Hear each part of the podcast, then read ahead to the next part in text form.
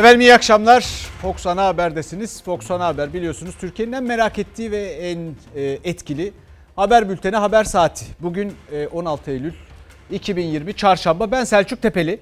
Hemen hızla e, gündeme geçeceğiz. Özetleyeyim öncelikle. Bir kere Covid-19'la uğraşıp duruyoruz. Yeni rakamlar, yeni veriler, yeni gelişmeler, kötü haberler ve iyi haberler var. Dolayısıyla bunları paylaşmak istiyorum. Biraz e, ümit vermiş olacağız tabiat da insana biraz acıyor doğrusunu isterseniz. O yüzden de bunu memnuniyetle paylaşmak istiyorum. Ee, ekonomiyle ilgili, tarımla ilgili haberlerimiz var. Elbette Akdeniz, e, dolayısıyla Mavi Vatan neler yaptık, nereye gidiyor bu iş hepsini konuşacağız. Ankara'ya gidelim. Ankara'da Covid-19 e, adeta bir memur hastalığı, memur salgını gibi oldu. Çünkü kamu kurumlarında, kamu bankalarında pek çok önlem var. Valilik açıklıyor fakat valilik kendi önlemleri kendi bünyesinde uyguluyor. Ama başka kamu kurumlarında bu önlemlere pek uyulduğu yok. Uyulmasının istendiği ya da buna dair bir düzenleme yapıldığı da yok. E, bu nedenle de salgının başkenti Ankara olmak üzere. Pazar günü geldim yaptırdım. Geçmedi. Tekrar yine geldim. Artıyor, çok artıyor. Bu sokaklarda da çokmuş, hastanede varmış. Aktif hasta sayımız da ağır hasta sayımız da artmaya devam ediyor. Kayıplarımız can yakmaya devam ediyor. Türkiye'nin 15 Eylül koronavirüs tablosuna göre hayatını kaybedenlerin sayısı 67, ağır hasta sayısı 1327, günlük vaka sayısı bir önceki güne göre 26 kişi arttı, 1742'ye yükseldi. Turkuaz tablo tüm Türkiye'deki günlük sayıyı veriyor ama Ankara Tabip Odası'nın iddiasına göre salgının da başkenti Ankara'da yalnızca iki ilçedeki vaka sayısı 800, bakanlığın toplam sayısının yarısı kadar. Başkentin genelinde günlük vaka sayısı ise 3000 diyor Tabip Odası. vakalarda rakam 3000'in üstünde Ankara'da. Filyasyon ekiplerinden 9 bölgeye ayrılmış durumda. Bugün Mamak ve Keçiören'den e, gelen iki rakamın toplamı 800 civarında. Sadece iki tane bölge bu. Özellikle biz yaşadık ailece. Önce damadım, sonra kızım, sonra küçük bebeğimiz vardı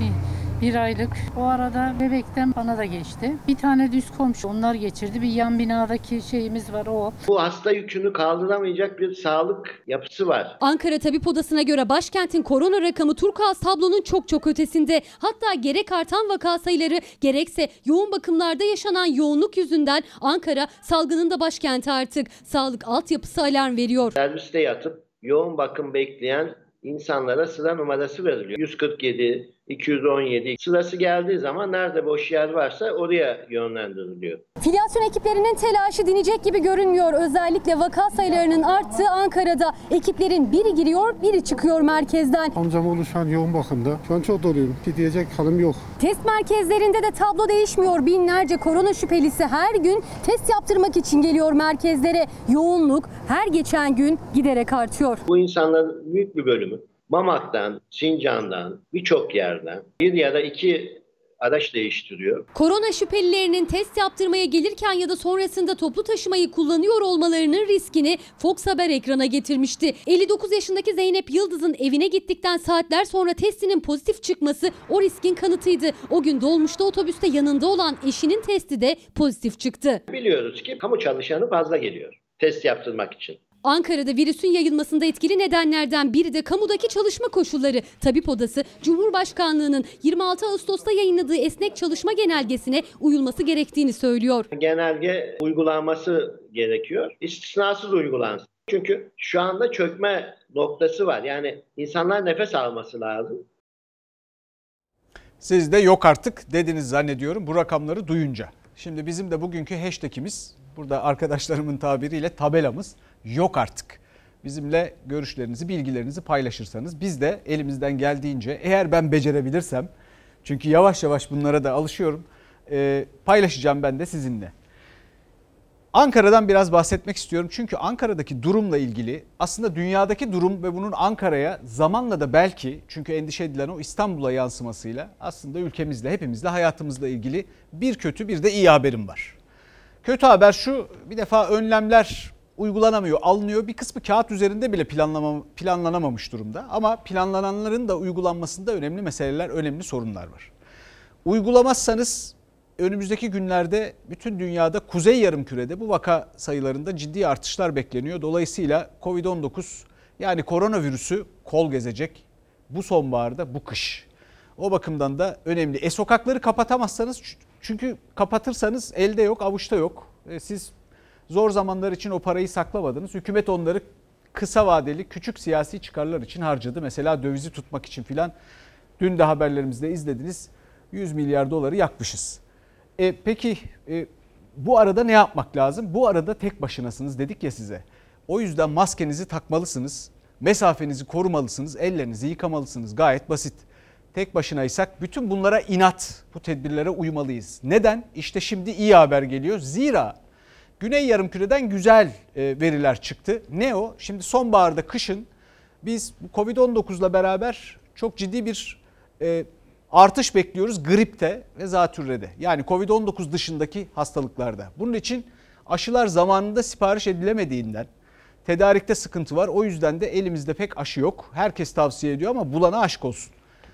Fakat Güney Yarımküre'deki veriler şunu gösteriyor bize. Bu önlemler yani maske, de, elleri yıkamak, mesafeyi korumak bazı ülkelerde binde bire, bazı ülkelerde 500'de bire kadar grip vakalarını azaltmış. Tabiat bize acımış diyebiliriz belki de. Buradan şimdi e, tam da bu konuyla ilgili olarak bir başka tedbire bizim kendi kendimize yapmamız gereken bir şey o da. Çünkü izolasyondan bahsediyorum. Eğer şüpheliysek ya da pozitifsek başkalarına bulaştırmamak için tedbiri elden bırakmamalıyız. Bunun bir süresi var biliyorsunuz. Evde kalmanız lazım. 14 gün, 21 güne kadar çıkıyor. Gerçi kimi yerlerde 10 günden fazla da e, rapor vermiyorlar ama olsun siz kızmayın. E, bu tedbirleri uygulayın. Peki bu tedbirleri uygulayın diyoruz. Bunu uygulaması gerekenler uyguluyor mu? Yani e, hükümet bunu yapıyor mu? Yani e, mülki amirler, yetkililer bunun peşinde mi? Hayır. Bugüne kadar 20 bin kadar şüpheli ya da bugüne kadar toplam 20 bin kadar şüpheli ya da Covid-19 hastası kaçırılmış elden. Şikayetiniz mi var? Evet, ekran ağrıları, halsizlik ve sıkıntılı ağrı var. Beraber gittiğimiz arkadaşlarımız pozitif çıktı. Yani bir de o amaçla korku da geldi üstüme. O yüzden yaptırıyorum. Nasıl geldiniz buraya? Otobüste geldim. Yani iş yerinden buraya. Otobüste gelmek de riskli biraz.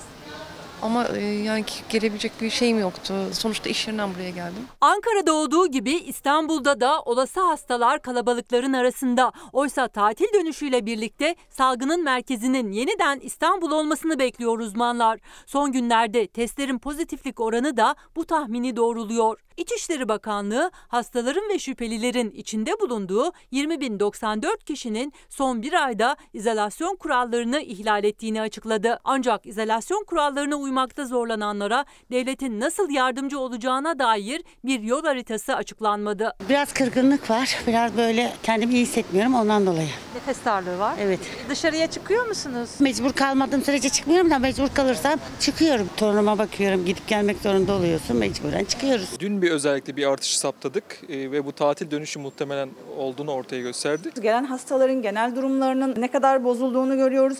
Yaşın düştüğünü görüyoruz. Hastalığa yakalanma yaşı da düştü.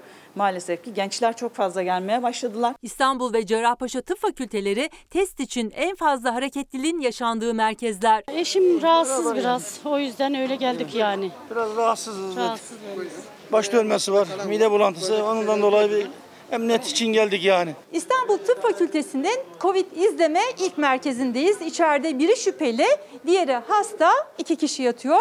İlk gözlemleri hastaların burada yapılıyor. Ee, Pandeminin başından beri pandemi servisinde müşahelede çalışıyoruz. E, Ben mesela şimdi senelik izinde olacaktım. İzne bu haftaki iznimi iptal ettim. Çünkü vaka sayılarında artış var. Ee, seyahat etmeyi bu durumda uygun bulmuyorum. Hafta sonunu mesela evde geçirdim. Dışarıya çıkmadım. İzolasyon doğru uygulansa, salgın kontrol altına alınsa en çok da sağlık çalışanları rahat bir nefes alacak ama vaka sayıları günden güne artmaya devam ediyor. Allah korusun çıkarsa çocuklarınızla da temas halindesiniz. Onlar da dışarı çıkıyor değil mi? Çıkıyoruz ama bu şartlar altında ne yapacağımızı biz de bilmiyoruz. Mecburen çocuklarınız işe gidecek. E, Herhalde. Herhalde. Herkes gidiyor. Yönetmen kardeşim Hüseyin Agoviç e, biraz daha umutlanmak istiyoruz diyor. Ben de bu haber ona gelsin diyorum. E, Kendisi gerçi sağlam bir bünyeye sahip. Bunu da Rumeli toprağından gelmesine bağlıyor. E, Ama aşıya hepimizin ihtiyacı var. Epeyce zaman var daha. Bu aşının bize ulaşması çok vakit alacak. Öyle hemen de e, çok yarın bu olacakmış gibi umutlanın istemem. Ama Türkiye'de ilk aşı denemesi Çin'den gelen numunelerle e, gönüllerde yapılmaya başlanıyor. Sonuna kadar da bu işin toplamında 400 bin gönüllüye ihtiyaç var. Çin'in geliştirdiği aşı bugün itibariyle geldi. Ee, Ülkemize ulaştı. Almanya'nın aşısı e, o da güçlü bir aşı. E, o da 1 Ekim itibariyle başlıyoruz. Türkiye'de aşı denemesi başladı. Çin'de geliştirilen aşı Hacettepe Tıp Fakültesi'nde 3 gönüllü sağlık çalışanına yapıldı. Tüm dünyanın gözünü çevirdiği aşı denemelerinde Türkiye'deki takvim belli oldu artık. Çin aşısından 15 gün sonra da Almanya aşısı denenecek. Faz 3 çalışmaları kapsamında ilk etapta 25 merkezde yaklaşık 1200 gönüllüye uygulanacak aşılar. Daha sonra bu sayı 10 binin üzerine çıkarılacak. Gönüllerimiz hazır. Hazır. Koronavirüs aşısının uygulanacağı merkezlerden biri de Cerrahpaşa Tıp Fakültesi. Hastanenin muhtelif yerlerine bu şekilde afişler asılıyor ve aşı olmak isteyen gönüllüler davet ediliyor. Hem sağlık çalışanları gönüllüler var hem de sağlık çalışanı olmayan gönüllüler var. Müracaat edenleri enfeksiyon hastalıklarımız değerlendiriyor ama şu anda bu iki aşıyla ilgili kontenjanın dolduğunu söyleyebilirim. Gözler koronavirüs salgınının kontrol altına alınabilmesi için aşıda. Amerika Birleşik Devletleri bir ay içinde aşının hazır olabileceğini duyuruyor. Çin ve Almanya ise ön çalışmalarda en hızlı yol alan iki ülke ve o iki ülkede aşılarını Türkiye'de denemek için görüşmelerini tamamlamıştı. Çin aşısı Ankara'da gönüllülere uygulanmaya başladı. Onlara anlatıyoruz. Bak bu aşı bu. Zaten önemli bir şey olsa faz 3'e girmez aşı.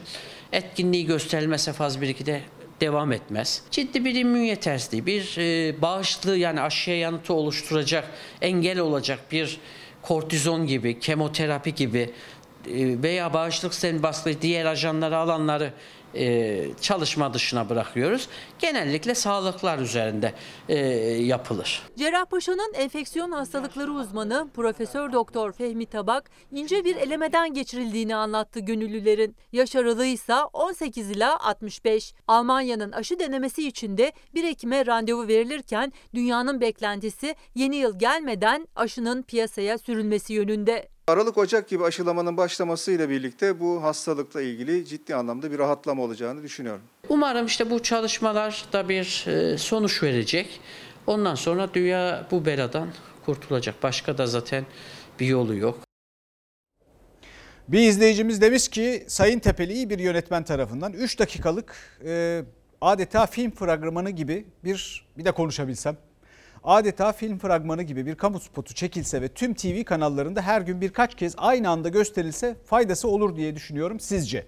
Bence de kesinlikle olur ama onun içinde ne mesaj verdiğiniz çok önemli. Mesela bugüne kadarki kamu spotlarında artık o kadar çok duyduk ki bir yandan siz de söylediğimde hemen aklınıza getireceksiniz. Ne dedik?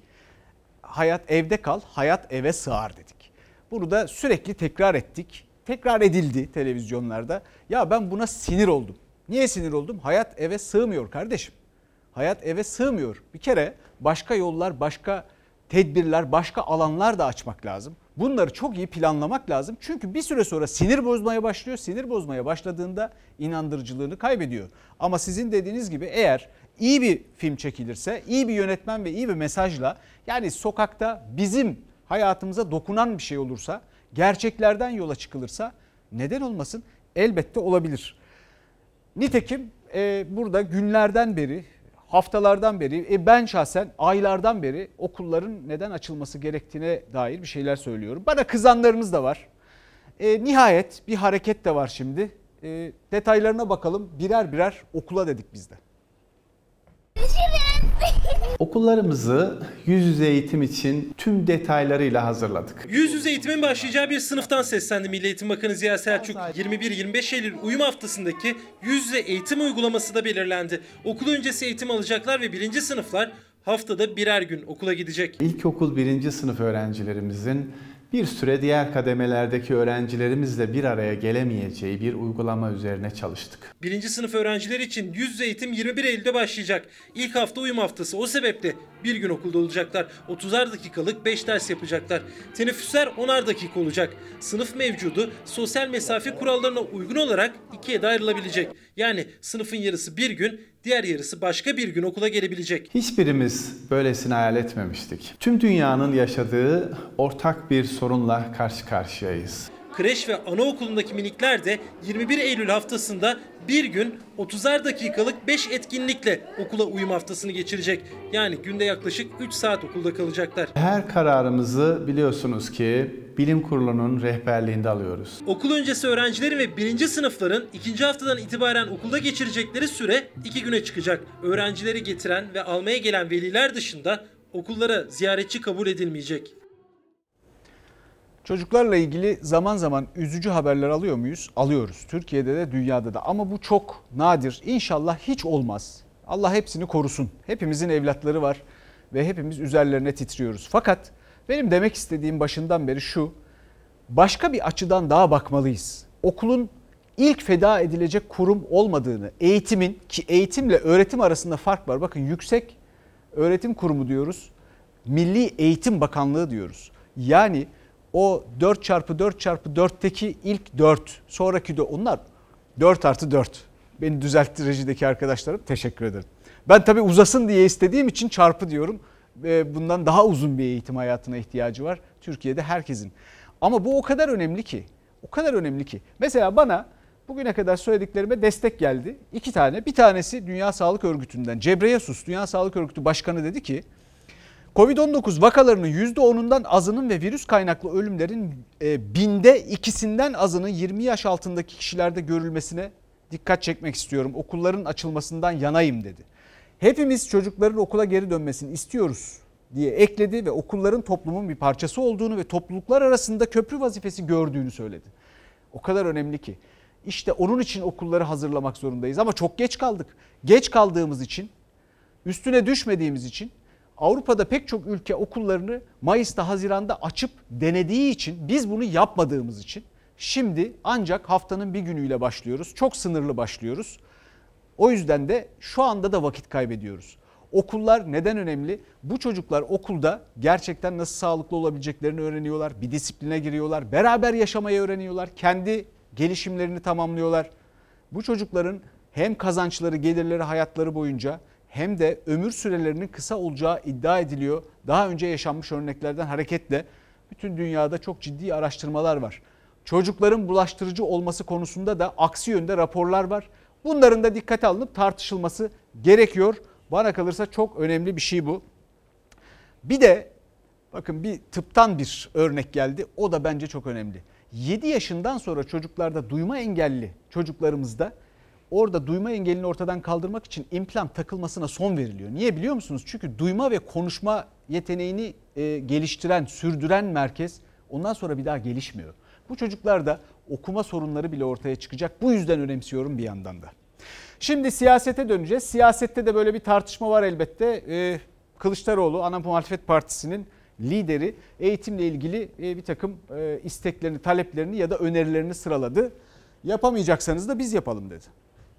Milli Eğitim Bakanlığı 57.340 derslik ihtiyacını gidermelidir. Hazine ve Maliye Bakanlığı kaynak sorununu yaşıyor ve bunu yapamayacağını söylüyorsa yer tahsisi yapılmak koşuluyla Cumhuriyet Halk Partili Büyükşehir Belediye Başkanları bu yatırımı çocuklarımız için kendi illerinde yapmaya taliptir. Milyonlarca öğrenci yeni eğitim öğretim yılına okuldan, öğretmeninden uzak evinde başlayacak. Uzaktan eğitim için şartların yeterli olmadığının altını özellikle çiziyor muhalefet. Kılıçdaroğlu iktidara seslendi. Yapamayacaksanız biz yapalım dedi. 754.429 öğrencinin de evinde televizyon yok. Ve biz uzaktan eğitimi yapıyoruz. Milli Eğitim Bakanlığı sivil toplum örgütleriyle birlikte senin de televizyonun olsun kampanyası açmalıdır. Milli Eğitim Bakanlığı bu kampanyayı açmayacaksa Cumhuriyet Halk Partili belediyeler bu sorunu çözmeye taliptirler. Her yerde birden eğitimi durdurmanın bir mantığı yok. Risk haritası çıkartın. Bazı yerlerde doğrudan eğitim, bazı yerlerde Kısmi eğitim yapın ama eğitimi sürdürün. İsmail Küçükkaya ile Fox Çalar Saat programına katılan Ahmet Davutoğlu da yüz yüze eğitimin genişletilmesi gerektiğini söyledi. Türkiye 21 Eylül'de okul öncesi ve birinci sınıf öğrencileriyle haftada birer gün yüz yüze eğitime başlıyor. Milyonlarca öğrenci ise uzaktan eğitim alacak. Uzaktan eğitimi ise çocuklarımızın severek ve ilgiyle takip edebilecekleri bir şekilde tasarladık. Bilgisayar, tablet, internet hatta televizyonu olmayan ailelerin durumu en ciddi problem olarak karşımıza çıkıyor. Milli Eğitim Bakanı uzaktan eğitimi öğrenciler ilgiyle takip edecek dedi ama muhalefet evinde bilgisayar, tablet, internet hatta televizyon olmayan öğrencilerin varlığına dikkat çekti. Sayıları da milyonları buluyor. 3 milyon 17 bin 718 öğrencinin evinde 21. yüzyılın Türkiye'sinde internet yok. Devlet uzaktan eğitim yapıyorum, herkes başının çaresine baksın diyemez. Fakir bir aileyi düşünün. 3 çocuğu okulda ise ona 3 tane ta- ayrı bilgisayar vermedikçe, 3 ayrı odada eğitimi almadıkça o evde eğitim yapılamaz. Her hanede tablet bilgisayar bulunmalı, param yok. Hazinede de para bitti. Diyorlarsa Cumhuriyet Halk Partili belediyeler yıl başındaki döviz kuru güvencesi verilmek koşuluyla açacakları yardım kampanyası da engellenmemek şartıyla bu sorunu gidermeye taliptirler. CHP lideri Kılıçdaroğlu 14 maddeyle pandemi sürecinde eğitimde alınması gereken önlemleri anlattı. Eğitimde fırsat eşitsizliği var diyerek. CHP'li belediyelerin kampanyalarıyla, binalarıyla eğitime destek vermek için hazır olduğunu söyledi. İstanbul Büyükşehir Belediyesi İSMEK ve Ankara Büyükşehir Belediyesi Belmek binalarının çocuklarımızın pandemi koşullarına uygun eğitim almalarına katkı sağlamak amacıyla Milli Eğitim Bakanlığı'nın kullanımına tahsis etmeye hazırlar.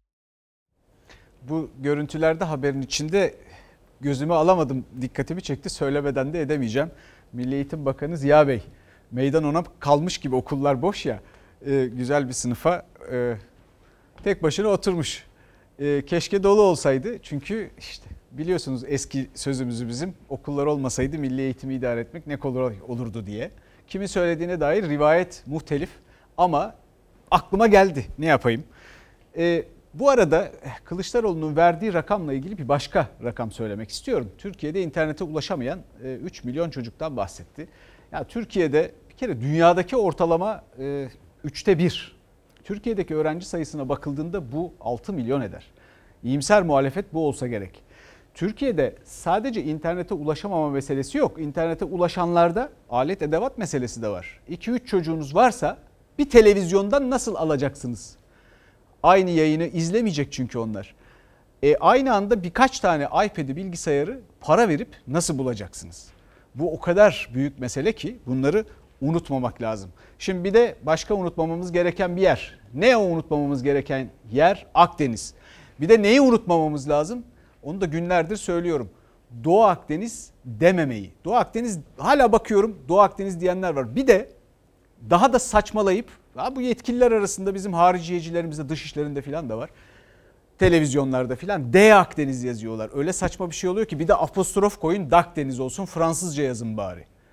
Ya bu o kadar tuhaf ki. Akdeniz bizim burnumuzun dibi. Doğu diye tarif etmeyin burayı. Şimdi burada bir şeyler oluyor son günlerde. O olan şeyler arasında geri adım eleştirileri de var ama devletin zirvesinde ses yok. Muhalefetin dikkatini çekmiş bu. Sırf siz iç politika malzemesi yapacaksınız diye 82 Musul, 83 Kerkük kafası ile giderseniz gemiyi limana çekince diyecek söz bulamazsınız. Sürekli yüksek perdeden, sürekli bunu yapacağım, şunu yapacağım diye ve tehditkar ifadelerle konuşur. Ama arkasından da böyle bir adım atarsanız o zaman söylediğini yapamamış bir ülke algısı oluşturur. Bu da geri adım attığınız ve taviz verdiğiniz şeklinde yorumlanır. Akdeniz'deki gerilim iç siyasetinde sıcak gündemi Cumhurbaşkanı cumartesi günden bu yana sessiz. Bakanlar Oruç Reis'in Antalya limanına dönmesini bakım gerekçesiyle açıkladı ama muhalefeti tatmin etmedi. Yunanistan cephesinden yeni açıklama geldi ancak bu kez uyarı Atina yönetimindeydi. Yunan milletvekili Lahay Adalet Divanı'na gidebiliriz diyen Miçotakis uyardı. Aslında sözleri Ankara'nın haklılığının kanıtı. Yunan halkına Lahey'e gidersek Meis Adası'nın münhasır ekonomik bölgesini kaybedeceğimizi söylemeliyiz. İnsanlar Lahey'e gitmemiz gerektiğini söylendiğinde bunun ne anlama geldiğini bilmiyor. Elimizde olan çoğu şeyi kaybederiz. İki komşu ülke doğrudan görüşebilir. Müzakere edeceğiz demek taviz vermeye hazırım demektir. Mavi vatandan mı taviz verecekler? Taviz olmayan yerde müzakere olmaz. Muhalefet müzakere taviz demektir derken ön şartsız Atina yönetimini diyaloğa davet etmişti Dışişleri Bakanı Mevlüt Çavuşoğlu. Yunanistan'da yayın yapan Katimerini gazetesine yazdığı makalede de yeni bir çağrı yaptı. Bugün yaptıklarımız sadece bugünü değil, yarını da belirleyecek. Ve sizler de çok iyi biliyorsunuz ki Türkiye Yunanistan'ın tercih edeceği yoldan ilerleyebilir. Aslında hangi yoldan gideceğimize dair tercih ne Türkiye, ne Fransa, ne de bir başkasının değil, Yunanistan'ın değerli liderinin ve halkınındır. Aba altından sopa gösterdiği kanısındayım. Aklınız varsa e, masaya oturursunuz diyor. Diyor ama e, masaya oturmanın her iki taraf için e, harita üzerinde bir bedeli olacağını da kabullenmiş durumda. Dış politika asarım keserimle yürütülemez. Bu zihniyet Türkiye'ye bugün de zarar verir, yarın da zarar verecektir. Şam'da cuma namazı kılacakken abdest bile alamaz duruma düşersiniz. Türkiye Doğu Akdeniz'de provokasyona devam ediyor. Şantaj ve tehditler olmadan Ankara ile görüşmeye hazırız. Rum lider Anastasiadis de Avrupa Birliği Konseyi Başkanı ile yaptığı görüşme sonrası yine gerilimi artıracak cümleler kurdu. Ankara'yı suçladı. 24-25 Eylül'deki AB zirvesinde yaptırım kartının masada olduğunu hatırlattı. Turkey Türkiye önemli bir komşu ülke ve bu hep böyle olacak. Coğrafi olarak yakınız ancak aramızdaki mesafe giderek artıyor. Hiçbir şey komşularına gözdağı verme girişimlerini haklı çıkaramaz. Avrupa Birliği Komisyonu Başkanı von der Leyen de zirve öncesi bu cümlelerle Türkiye'yi eleştirdi. Ankara'dan yapılacak yeni açıklamalara gözler çevrildi.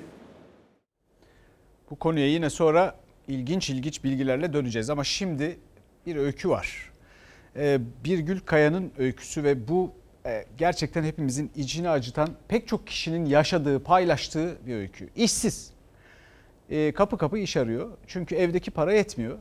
Ee, üniversitede bir çocuğun varsa okutacaksan para da lazım. Kredi borcun var, ödemen lazım. Bu arada hayat giderek pahalanıyor, senin gelirin artmıyor. E bir de bu salgın çıktı. Salgında da kimse seni düşünmüyor, tek başınasın. Şimdi Birgül Kaya'nın hikayesinin iki tarafı var, iki parçası var. O iki parçayı da hemen bu haberden sonra paylaşmaya çalışacağım. Ama onun söylediği şey ümitsizim, çaresizim insana dokunuyor doğrusu. Eşim e, işte senelik izininde dedim sen oralarda bak ben bu taraflarda bakayım dedim. Şansımızı zorluyoruz. Kapı kapı dolaşıyorum ben. Yaşınız kaç? E, Benim yaşım 50. Ümitsiz ve çaresizim. 50 yaşında bir Gülkaya, işsiz, ümitsiz ve çaresiz. Eşinin askeri ücreti de kredi borcuna gittiği için eski iş yerinin verdiği yemeklerle sofrasını kurabiliyor. Yardımlar ne zamana kadar sürer kestiremiyor. Kapı kapı dolaşarak iş arıyor. Yemekler kalıyor, kalan yemekleri götürebilirsin demişlerdi. Alışveriş yapabilme imkanım olmadığı için iş yerimden verdikleri zaman evet sevinerek, mutlu olarak işte mercimek çorbası oradan geldi. Bir Gülkaya İşkur'un önüne geldi ama içeriye girip başvuru yapmak için değil. Kapı kapı dolaşıp iş arıyor. İşkur'un yanındaki büfeye uğradı. İş var mı diye sordu. Büfeci de ona karşıdaki kuaförü tarif etti. Temizlikçi arıyor olabilirler dedi. Birgül Kaya hemen içeri girdi. Bir umutla sordu ama oradan da umduğunu bulamadı. Temizlikçi olarak sordum ben. İki elemanımız vardı. Onu da e, pandemiden dolayı çıkarmak zorunda kaldık. Şu an almayacağız dediler. Buradan önce e, ileride bir yerde bir lokantaya başvurdum. Sabah 11'de başlayacağım. Gece e, 12.30 bu biri de bulabilir. O saatte de evime gidebilmek için araç bulamıyorum. İstanbul Bahçeli Evler'de yaşıyor Birgül Kaya. Sigortasız çalıştığı işini de yeni kaybetti. Sadece eşi çalışıyor. 2324 liralık askeri ücretle hem kredi borcu ödemek hem üniversitede okuyan çocuğuna yetebilmek hem de evin masraflarını karşılamak aslında imkansız. Birgül Kaya imkansızı başarmak için çabalıyor. Bize kalan 200-300 lira bir şey kalır. Bir oğlum var. Üniversite okuyor. Onun masrafı ağır yani. Anne diyor ben evden çıkmayayım masraf etmeyeyim diyor. Ben zaman zaman kendi evimde ekmeğimi yap pişiriyorum. Yoktan var eden bir insanımdır yani. Bayat ekmeğim varsa onu da değerlendiririm. Son çare olarak Kapı kapı dolaşıp iş aramaya başladı Birgül Kaya. Eşi de yardımcı oluyor. Çalınmadık kapı bırakmıyorlar. İşte ayırt etmiyor Birgül Kaya ama iş yok. Ben 8-10 yer dolaştım. Yavuşpaşa'dan bu tarafa yürüyorum, bakıyorum, her yere soruyorum. Apartmanlara girip merdiven işi de sordum ama onu da bulamadım. Ya bu biz bu insanların hakkını ödeyemeyiz. Bunu unutmayın. Yani bu göz ardı edilecek bir şey değil. Bu çok can yakacak. Bu kadar insana, milyonlarca Birgül Hanım gibi güzel insan var bu ülkede. Bunları kimisi, bu insanların kimisi hepimizin çevresinde var, yakınlarımızda var. Kimisi EYT'li mesela emekli olmak istese, emekli aylığı alacağım dese onu da yapamıyor. Yaşı doldurmadığı için. Bunları kimse görmüyor. O kadar önemli ki bir yandan zaten işsizlikle boğuşuyoruz. İşsizlik rakamları işte TÜİK ne kadar kendi açısından değerlendirse hükümete e, yakın rakamlar, onların istediği gibi rakamlar çıkartmaya çalışsa bile yine de çok yüksek. Ama bu arada görünmeyen bir başka işsizlik var. Bir defa kısa çalışma ödeneğiyle insanlar asgari ücretin bile işte yarısı kadar bir ücrete çalışmak zorunda kalıyorlar. Onlar tuhaf, görünmez bir işsizliğe mahkum olmuş gibiler. E, çünkü e, o para yarısı işten çıkartmak da yasak. E, tazminat filan da alamıyor. Başka bir şey de arayamıyor. Bu yüzde 34 bu ülkede çalışanlar arasında bu. Olağanüstü bir rakam. Bunun gibi başka zorluklar da var ama Birgül Hanım'ın bir başka zorluğu daha var. O da kadın olması. Çünkü TÜİK yeni veriler açıkladı. Mesela kadınlar aynı işten erkeklere göre aynı işi yaptıkları halde erkeklere göre bir kere ortalama %28 daha az kazanıyorlar. Bu büyük haksızlık. Çoğu işi de erkeklerden çok daha iyi yapıyorlar. Onu da söyleyeyim. Bu arada mesela ev işlerini filan eğer hesaba katsalar çünkü bu salgın döneminde evdeki işlerin ve çocuklarla ilgili işlerin uzaktan eğitim filan diyoruz ya %80'den fazlası kadınların üstüne yıkılmış durumda. Bu kadınların bir yılda evdeki emeklerinin karşılığı hesaplandığında ne çıkmış biliyor musunuz? 11 trilyon dolar. Dünyada her sene dağıtılması lazım kadınlara evdeki işlerinden dolayı. Adam başı yılda 40 bin dolar eder. 40 bin dolar. İşte dünyadaki ekonomi de Türkiye'deki ekonomi de bunları hesaba katmadığında bu insanların hakkını ödemediğinde bir yere varamaz kardeşim. Şimdi Esenyurt'a gideceğiz. Ee, bir tür modern kölelik. Taşeron işçiler inşaatta çalışıyorlar. Hallerini görüyorsunuz. Şimdi detayları göreceksiniz. Ne çıkıyorlar, ne çalışabiliyorlar, ne para alabiliyorlar, ne istediklerini alabiliyorlar. Ya bir sulu yemek alamıyorlar, sulu yemek. Bizim yediğimiz ekmek bu. Ya sağlıklı bir şekilde bir yemek yiyelim, düzgün bir yemek yiyelim. Biz başka bir şey istemiyoruz. Benim şartım budur diyor. Ya çalışırsın ya çıkıp gidersin. Aslında tam olarak işçiler bu şekilde yan yana gelmesin diye sözde virüs riskini ortadan kaldırmak için yemekhane kapatıldı. İşçilere de yemek olarak kumanya dağıtıldı. Ancak yemek yeme alanı olarak bu kez giyinme alanları gösterildi. Onlarca işçi omuz omuza bir odanın içinde yarım ekmek arasına mahkum edildi. Göster abi göster göster her yeri göster. Soyunma odasına gel bizim yemek yediğimiz yere gel abi. 40 kişi birden öğlen burada bu şekilde yemek yiyoruz. Her gün patates, domates bir de maydanoz var içinde. Ha bir de et var değil mi? Gözükmüyor ama. İstanbul Esenyurt'taki otel inşaatında çalışan taşeron işçilerin iddiasına göre yaklaşık bir aydır şartlarının düzeltilmesi için talepte bulunuyorlar. Ancak cevap olarak kapı gösteriliyor işçilere. Bu şartlarda çalışan varsa çalışsın, çalışmayan yoksa bırakın gidin. Yemek dediğiniz şey nedir? Yani yemek, olarak ne geliyor? Ee, ufak ayran ve ekmek arası geliyor. Bizi sabah zaten kapı dışarı ettiler. Ya bu ekmeği kabul edersiniz ya da çıkıp gidersiniz dediler. Adam diyor ki benim yemeğim bu. Köfte geliyor ekmek arası. Köpeğe versen iki gün yer, üçüncü gün yemez. Şurada kedilere vermişler, kediler o yemeği yemiyor. Her şekilde mecbur bırakıyorlar insanları artık. Çünkü ben evime ekmek götürmek zorundayım. Ekmek parası gitseler o paradan da olacaklar. Kalsalar sağlıksız koşullarda çalışacaklar. Bizi satıyorlar. Adam diyor ki ben sana diyor 250 liraya örneğin bir tane adam getireceğim. 250'ye getiriyor beni buraya. 150 lirasını bana veriyor, yüzünü cebine atıyor. Benim şu anda bir 100 bin lira borcum var, kredi borcum var. Bugün burada para götürmezsem yarın banka benim kapıma yapışır. Ev kredi. Ev kredisi. Yemin ediyorum 4 kişi bir, bir ailede 4 kişi çalışıyoruz. Bir evi geçindiremiyoruz. Yemek olarak neredeyse sadece ekmek geliyordu. Onu da giyinip soyundukları odada yemek zorunda kalıyorlardı. Şartların iyileştirilmesini istediler. Sulu yemek talep ettiler ve sonuç kapı yüzlerine kapandı. Pandemi döneminde zor şartlarda çalışıyoruz. Bak kapıları da kapattılar bize.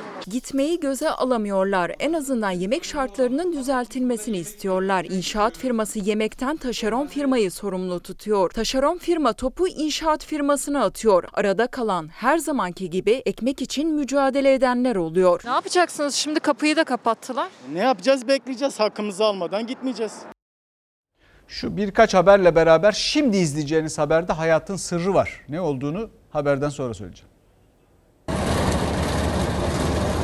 Ayçiçek yağına ciddi zamlar geldi. Daha da gelmesi bekleniyor. Peki ayçiçek üreticisi mi yapıyor bu zamları? Ayçiçek üreticisi yok yapmaz. Pandemi döneminden dolayı dışarıdan ham madde gelmedi. Alamıyorlardı. Ondan bu fiyatlar her gün gün geçtikçe yükseliyor. Tarlada durum aynı. Maliyetler yüksek, kazanç düşük. Tezgahta ise etiketler zamlı. Ayçiçek yağının litresine son bir haftada 1,5 lira zam geldi. Koronavirüs nedeniyle ithalat durunca fabrikalar ellerindeki ürünün az kaldığı gerekçesiyle fiyatları arttırdı. Zam tam da hasat dönemine denk gelse de fabrikalar ne kadar alım yapacağına dair anlaşmaları hesabı önceden yaptığı için artan bu fiyatlar kalıcı. Türkiye kendi ihtiyacının %65'ini e, karşılıyor ancak yaklaşık %35'ini ithal ediyor. Türkiye ayçiçeğini ağırlıklı olarak Rusya ve Ukrayna'dan alıyor. Yılda 500 bin tondan fazla yağ, 1 milyon tondan fazla da ay çekirdeği ithal ediliyor. Bu yıl her iki ülkede virüs dolayısıyla üretimi azalttı. Haliyle Türkiye ithalat yapamadı. Tam da yerli üretici rahat edecekken bu kez de maliyetler arttı. Bizim kazancımız daha o kadar da atması lazımken ucu ucuna gidiyoruz. Girdiler çok pahalı. Ayçiçek üreticisi Nisan ayının başında tarlasına ayçiçeklerini ekti. O günden bugüne gelene kadar da gübre, mazot, ilaç masrafları devam etti. Artık ayçiçeğinin en olgun zamanı bugün yarın toplanacaklar tarladan ama üretici ürününü topladıktan sonra kazanacağı para maliyetlerini karşılayacak mı bilmiyor. Gübrede çuvalını geçen sene 40 liraya aldıysak bu sene 55 lira. İlaç da onun aynı şekilde. 20 liraya dönümüne mal ettiğimiz bir ilaç bu sene 35 lira. Mazot da arttı. 20 dönüm tarlada bir seferde 2500 liralık mazot, 1200 liralık gübre, 400 liralık da ilaç masrafı yapıyor üretici. Beklediği desteği ise göremiyor. Üretimden önce mutlaka verilecek destek fiyatının, destek miktarının açıklanması gerekiyor. Türkiye ayçiçeği üretiminde yaklaşık %30 civarında bir üretimde daralma yaşandı. 2019'dan 2020'ye daralan üretim tüketiciye de zam olarak yansıdı. Yağ fabrikalarının yaptığı zam market tezgahlarına yansımaya başladı bile. 5 kiloluk ayçiçek yağına ortalama 5 ile 7 lira arasında zam geldi. 5 kiloluk bu tenekelerde 45 liradan 50-52 liraya yükseldi. Dünyada son 5 yılın en yüksek fiyatlarına ulaşıldı. Yani paramız varsa ithal ederiz dönemi aslında artık bitti. Paranız varsa içeride çiftçiyi destekleyip üretimi arttırmanız gerekiyor. Bir şey kazandıkları yok. Peki bu insanlar niye çalışıyor derseniz bir kere yarıya yakını artık çalışmıyor. Çünkü son 18 yılda %48'i Türkiye'de çiftçilik yapanların %48'i bu işi bıraktı. Kalanlar topu topu 500-600 bin çiftçimiz kaldı. Hepimiz de onların eline bakıyoruz. Karnımızı doyurabilmek için. Yetmiyor, yetmediği için de ithal ediyoruz. Paramızı dışarı veriyoruz. Peki çalışanlar niye çalışıyor dersiniz? Çünkü insana alın terinden daha fazla mutluluk veren hiçbir şey olamaz. Hiçbir şey kazandıkları için değil. Sadece alın terinden dolayı mutlu oldukları için. Onun için yapıyorlar bu işi. Onlara sahip çıkmak lazım. Çünkü bir kere bundan önceki haberleri de gördünüz ya. Bu ülkede hükümetin hatta muhalefetinde hatta kentlerde yaşayan pek çok elitin de gözden kaçırdığı bir şey var. Çalışan insanın ahengi, tabiatın ahengiyle iletişim kurar. Dünyanın yegane düzeni bu olursa bir yere varılır. Aksi takdirde hiçbir yere varılamaz. Bu insanlara sahip çıkmak lazım. Tarımla ilgili başka verilerden de bahsedeceğim ama doğrusu bunu sonraki e, yarın öbür gün yapmayı isterim. Burada bana verdikleri bir dakika içinde. Çünkü gerçekten önemli rakamlar var. Bakın Türkiye son 12 yılda %12.8'ini tarım toprağının kaybetti. Ne oldu? Ekilmiyor artık onlar ya da üstüne binalar yapıldı. İnşaatlar yapıldı, işgale uğradılar. Ben bakıyorum iş makineleri filan bu müteahhitler, inşaat yapanlar intikam alır gibi tarımdan, tabiattan, ağaçtan intikam alır gibi saldırıyorlar. Yahu sizin ne derdiniz var bunlarla? Sonra yapılan şey lüzumlu mu? Hayır. Sadece İstanbul'da değişik rakamlar var. 900 bin ila 1.9 milyon kadar boş konut var. Niye yapıyorsunuz bu binaları? Hiçbir işe yaramıyor. Sonra açız. Bu rakamlar %12.8 bize hiçbir şey ifade etmeyebilir. Şöyle söyleyeyim bir avuç toprak için hepimiz canımızı vermeye razıyız değil mi? 100 ülkenin karalarından 100 ülkenin sınırlarından büyük bu büyük. İşte o işgallerden birine gideceğiz şimdi. O işgallerle ilgili ödemeler var. Bir müteahhit cuntasından bahsedip duruyorum. Her müteahhitin bunun için alınmasına gerek yok elbet. Benim kimlerin ne, nasıl kastettiğim belli ama bu ülkede bir müteahhit meselesi var ekonomide özellikle. Şimdi hazinenin gelirleri, vergiler, vergiler toplandı. Hepimiz vergi veriyoruz ya. Vatandaşa falan gitmiyor işte. Onlardan kesiliyor ama en çok bu vergi gelirleri filan bu harcamalarda hane halkından şuradan orada tasarrufa gidiyoruz. Neden tasarrufa gitmiyoruz? Neden hiç e, elimizi cebimize atmaktan korkmuyoruz? Ya da biz değil hükümet niye korkmuyor? İşte kime veriyor paraları? Müteahhite. Niye? Biliyorsunuz mecburi ödemelerle dünyada hiç eşi görülmemiş anlaşmalar yaptık ya. Onlara ödemeler devam ediyor. Hane halkına yapılan transferler geçen senenin Ağustos ayında 397 milyon lira iken bu sene 173 milyon liraya düşmüş. Buradaki azalma da %56,5'luk bir azalma. Pandemi sonrası normalleşme ile birlikte bütçe dengemiz önceki aylardan daha iyi bir tablo çizerek Ağustos'ta 28.2 milyar Türk lirası fazla verdi. Bir taraftan tasarruf yapılırken yani harcamalar azaltılırken e, müteahhitlik hizmetlerine yapılan harcamalarda bir azalt gidilmemiş olması iktidarın tercihinin hangi yönde olduğunu bir göstergesidir diye yorumlamak lazım. Ağustos ayı bütçe rakamlarını açıklarken Hazine ve Maliye Bakanı Ağustos ayındaki 28,2 milyar liralık fazlalığın altını çizdi. Ekonomist Yalçın Karatepe de muhalefet de gider tablosunda müteahhitlere ödenen paranın vatandaşa ödenen paradan fazla olmasına dikkat çekti. İnşaat sektöründe size yandaş olan müteahhitlerin ödemeleri kesilmezken medikal firmaların paraları neden ödenmez? Vergi gelirlerinde önemli bir artış yaşanmış. ÖTV e, gelirlerinde çok ciddi bir artış var. Tütün mamullerinden alınan ÖTV'de artışın e, ciddi şekilde olduğunu görüyoruz. Hükümet geçen yılın Ağustos ayına göre vergi gelirini %47,8 artırarak yaklaşık 99 milyar liraya çıkardı. Bunun 20 milyar lirası ÖTV geliri. Vergi gelirindeki artış vatandaşın daha çok harcadığını, cebinden çıkan paranın da arttığını gösteriyor. Vatandaş harcadı, devlet gelirini arttırdı ama bütçe rakamlarına göre o para tekrar vatandaşa harcanmadı. Tarımsal desteklemeler geçen sene Ağustos ayında 1 milyar 447 milyon lira iken bu sene 377 milyon liraya düşmüş. Buradaki azalmada %73,9. Devletin Sosyal Güvenlik Kurumu'na çalışanlar karşılığı yaptığı ödemelerde bir azalma var. Çalışan sayısında azalma olduğu için de Sosyal Güvenlik Kurumu'na ödenen prim tutarında bir azalma var. Hane halkı gideri yani vatandaşa harcanan rakam geçen senenin Ağustos ayına göre azaldı. Devletin faturalı harcamaları da. Ancak müteahhitlere yapılan ödemelerde bir azalma yok. Bütçe tablosuna göre sadece Ağustos ayında müteahhitlere 1,6 milyar lira para ödendi. Son 8 ayda ödenen paraysa yaklaşık 11 milyar lira. Çok ciddi bir e, kısıtlamaya gidilmemiş. Müteahhitlere yapılan ödemelerde bir azalma söz konusu değil. Tercih biraz vatandaşın refahını azaltacak kamu harcamaları yönünde olmuş. Vatandaşa daha fazlasını vermiş olmaları gerekirdi. Çünkü vatandaşa verilen destek doğrudan doğruya sanayiye yansır. İktidar bütçe fazla verdi diyerek ekonomide imser tablo çizerken muhalefet de bütçe tablosunda vatandaşa harcanan paranın azalmasına dikkat çekiyor. Müteahhitlere harcanan paranın dahi altında kalmasına. Eğer uzaktan eğitim yapılacaksa o inşaat firmalarına para verilmez. Her öğrenciye bir tablet verilir. Fakir ailelere internet bağlantısı sağlanır. E, siyaseti onlar finanse ettiği için e, bütün ülkenin bütün kaynaklarını da onlar kullanmak istiyorlar. O yüzden bir e, inşaat işgali, o yüzden bir müteahhit cuntasından bahsedip duruyoruz. Daha detaylarıyla ekonomiyi analiz edebildiğimizde, vakit olduğunda yeniden döneceğiz oralara.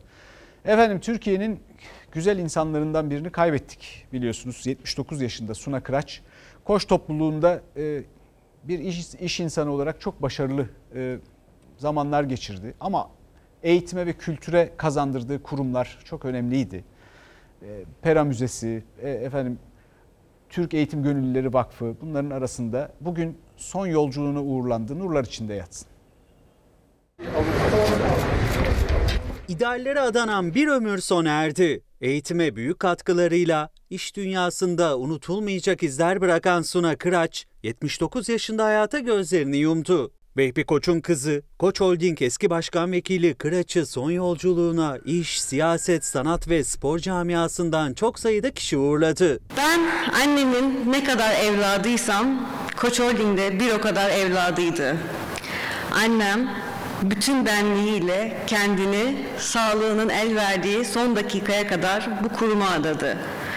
Burada gözleri parlardı. 1941 yılında dünyaya gelen Suna Kıraç genç yaşta babası Vehbi Koç'un yanında iş dünyasına atıldı. Türkiye Eğitim Gönüllüleri Vakfı'nın kuruluşuna öncülük etti. 10 yıldır ailesi hastalığıyla mücadele ediyordu. 79 yaşında hayatını kaybetti. Yaşamını ailesine, koç topluluğuna ve bu ülkeye adamış olan kıymetli büyüğümüz Suna Kıraç'ın vefatı hepimizi derinden üzdü. Acımız çok büyük. Suna Kıraç için ilk tören koronavirüs tedbirleri eşliğinde Koç Holding'deydi. Sonra da Marmara İlahiyat Camii'nden uğurlandı. Eşi İnan Kıraç ve kızlarını Koç Holding Yönetim Kurulu Başkanı Ömer Koç ve Fenerbahçe Kulübü Başkanı Ali Koç'la birlikte Suna Kıraç'ın sevenleri yalnız bırakmadı. Kıraç'ın tabutuna daha önce Vehbi Koç ve Mustafa Koç'un cenaze törenlerinde de kullanılan Osmanlı sancağı sarıldı. Şimdi bir reklam arası. Efendim bugün dış politikadan bahsedecektik ama vazgeçtim. Niye? Çünkü Halil Sezai isimli bir şehir eşkıyasının 67 yaşında bir amcayı dövmesiyle ilgili bir haberimiz var. Biraz ondan bahsetmek istedim. Ünlü şarkıcı deniyor. Bunların bir halt ettiği falan yok sanat adına da. İşte ünlü olmasıyla tanınan insanlar bunlar. Bunun içindeki çelişkiyi düşünün. Hayatı boyunca çalışmış bir adama böyle 67 yaşında bir de birkaç kişi birden şöyle saldırıyorsunuz. Yani bunun için söylenecek gerçekten söz bulmakta zorlanıyorum. Bu insanların bu ülkede boş verin sanatı filan zaten sanatçı böyle olmaz ayrı mesele de. Dolaşması, ünlü olması benim hayret ettiğim bir şey. Şimdi bu ülkenin güzel insanlarına dönelim. Çalışan, belki de kazanmasa bile sırf alnının terinin vereceği mutluluk için çalışan insanlarla kapatalım. Onlara saygıda kusur etmeyin efendim. Öyle çok insan var ve bu ülke gerçekten onların yüzü suyu hürmetine ayakta. Bu akşamlık bu kadar. Bizden sonra Sen Çal Kapımı var yeni bölümüyle. İyi akşamlar. Yarın görüşmek dileğiyle. Lay lay lay lay